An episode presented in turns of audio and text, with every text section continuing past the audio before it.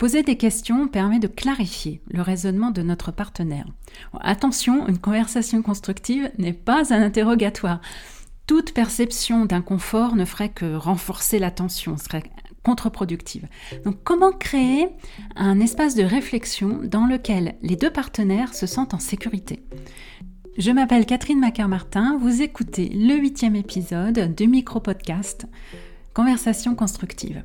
La première technique de cet épisode se déroule en deux temps. Reformulez les affirmations de votre partenaire et demandez sa validation. Si je comprends bien, truc bidule est la conséquence directe de machin. C'est bien ça? Ces deux phases présentent plusieurs intérêts. Tout d'abord, la reformulation montre votre intérêt sincère pour le point de vue de l'autre et votre respect.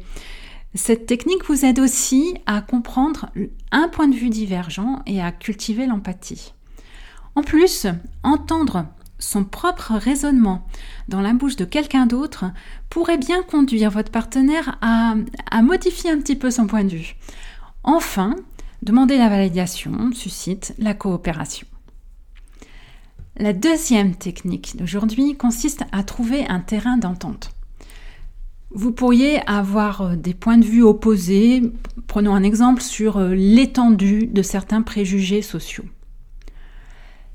Néanmoins, vous reconnaissez tous deux qu'un groupe social est sous-représenté dans les cercles de décision. Eh bien, appuyez-vous sur ce constat pour poursuivre la conversation. Comme vous l'avez remarqué, les deux techniques reposent sur l'écoute.